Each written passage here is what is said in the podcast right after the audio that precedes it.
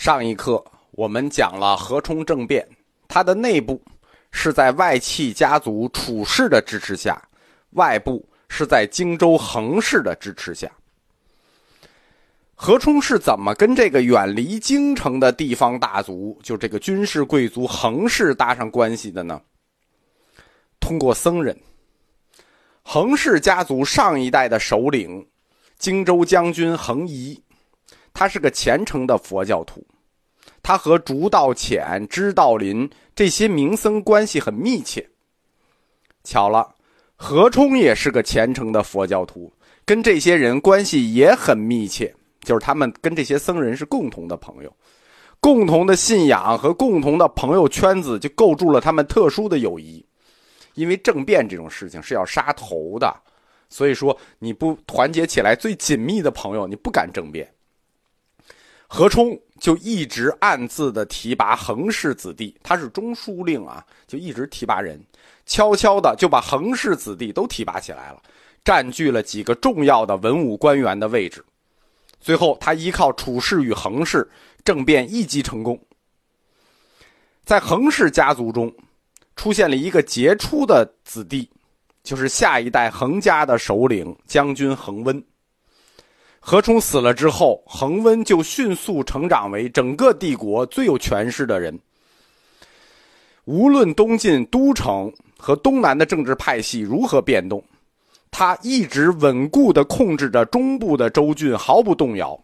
这种控制长达几十年，一直到了恒温的孙子恒玄。恒玄在公元四百零四年，甚至还成功的发动了政变。建立了一个极为短暂的朝代，叫楚朝。政治上没有永远的盟友，只有永远的利益。居于东部的朝廷和居于中部的衡氏，他们很快就形成了新的两派斗争。就在东晋这个帝国里，他就没有平静过啊。前前半夜是王氏与虞氏，后半夜实际就是衡氏与朝廷。面对衡氏家族急速膨胀的权力。当时跟他联合起来的那个外戚楚氏贵族，楚氏是皇皇室啊，所以他们就，他们又跟王氏联合起来了。外戚楚氏与王家下一代的领袖，王家下一代的领袖是谁？王羲之，王导的侄子，著名的书法家王羲之，包括朝廷这边的军事贵族殷浩，他们就联合起来，准备对抗恒温。其实你一听就知道这两派哪一派要失败，对吧？王羲之在这边是首领，你书法家参与政治，你怎么可能有好结果？在公元三百五十年，就是四世纪下半叶开始的这一年，历史给了南方一个极好的机遇。我们前面课里讲过，北方帝国的后赵在一次民族复仇中崩溃了，残暴的石虎他收养了一个汉族孙子，那。在政变混乱中，这个汉族孙子夺取了政权，称为冉魏，发布了杀胡令，二十万的羯族人遭到了灭顶之灾。此事真有假有，其实是历史上的一个谜团啊，这个没有得到确切的考证。这场杀胡令之后，北方就陷入了一个政治上的真空，没人管了，乱了，鲜卑南下，羌族东进。几个胡族就混战于后赵帝国的废墟之上，鲜卑的慕容家就以北京为首都，在中国北方的东部建立了帝国，称为燕。燕国一直不太能打，就慕容家一直不太能打。别看小说里写的那么好，就在这一百年里头，慕容家五次建国，五次被灭，就是前燕、后燕、西燕、南燕、北燕，除了没有东燕，五燕都有，全部被灭了。羌族的首领是普氏，普志高那个普加一草字头是普氏，普氏则在帝国的西部以西安为首都建立了前秦帝国。羌族这个就很能打，我们说羌氐同源，氐族不能打，但羌族很能打。羌族的普氏屡战屡胜，根据神的指示，他觉得这个普姓不好，他改姓福。就是大名鼎鼎的前秦帝国的皇帝苻坚。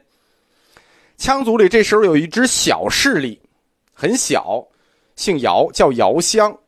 姚襄这个时候呢，站在东晋这一边，代表中国将军，保持中立，伺机而动。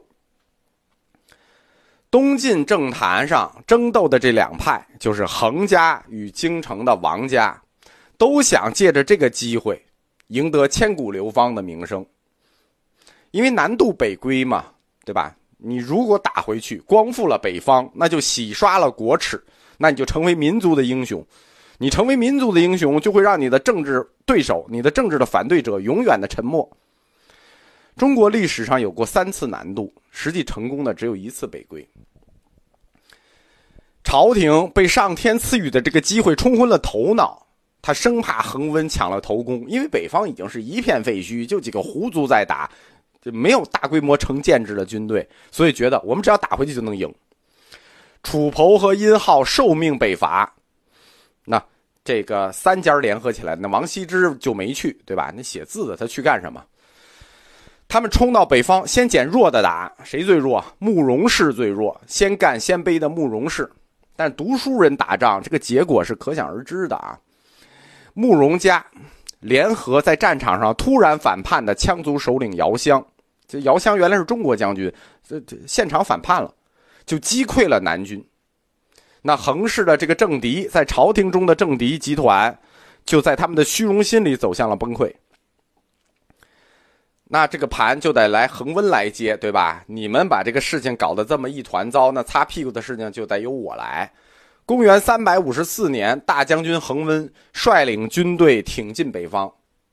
恒温啊，确实是很厉害，他能文能武。是东晋史上真正的军事家，就整个东晋史里真正最大的军事家就是恒温，他就连续打败了姚襄、慕容，一路向北，没有对手，光复了被外族占领了半个世纪的古都洛阳，就基本光复了北方。这次北伐近乎于解放战争，北方农民的那种民族主义就被唤醒了。啊，已经已经被异族统治了半个世纪了。忽然我们回来了，南望王师又一年，王师回来了，地不分南北，整个汉民族的骄傲就被重振了。恒温的威信与声望不断提高，达到了顶点，就犹如高卢作战的凯撒，他只差一件事情，就是回到罗马。恒温他已经光复了北方，并且光复了洛阳这个故都。所以，他以爱国主义的理由，要求朝廷南渡北归。现在可以回来了，把都城从南京迁到洛阳。朝廷呢，假装不知道啊，或者，或者是真啊，不可能真不知道啊，假装不知道，或者很显然就识破了恒温这个爱国主义理由背后的动机，就识破了他背后的阴谋。这是一个挟天子以令诸侯的曹操。所以朝廷拒绝北归。当朝廷拒绝北归、迁都回洛阳的提议后，恒温的这个塑料花爱国主义呢，就迅速暴露了。他立即放弃了北方，挥师南归，专注于对付他的政敌。在这种强大的压力下，那他的政敌肯定就彻底崩溃了。但这一举动，就是他迅速的回师南方，就把北方空出来了。这一举动直接导致了弱小的前秦政权，就苻坚那个政权做大了。此前，前秦皇帝苻坚一直在躲避恒温的锋芒，哎，现在在没有任何抵抗的情况下，他几乎占领了北方的州县。那政治啊，恒温已经回到了南方，政治永远是冤冤相报。今天你在台上啊，明天你可能就在秦城。恒温残暴的迫害那些曾经迫害过他的政敌王氏、楚氏、殷氏，同时恒温把目光投向了东晋帝国最高的权力。朝廷内有恒温最亲密的同盟——大氏族贵族西超。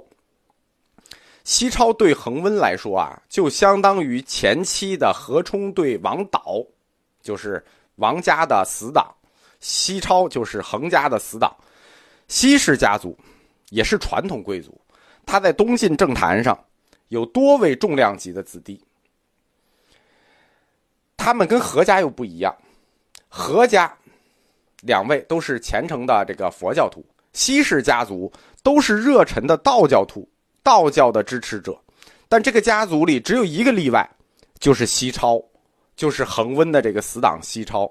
西超是一个虔诚的佛教徒，在东整个东晋的后半叶里头，西超是最著名的、最大的佛教支持者与大施主。他是朝廷里头恒温的侧应嘛，在他的策划下，当时在位的是虔诚的佛教皇帝晋简文帝。我们前面也讲过，会稽王简文帝狂热的佛教徒，那西超也是一个佛教徒，在西超的鼓动下，简文帝差一点儿就把皇位直接禅让给恒温，就你来做得了。但是在这个关键时候，另一个家族冲出来了。陈俊谢氏把这件事给拦下了。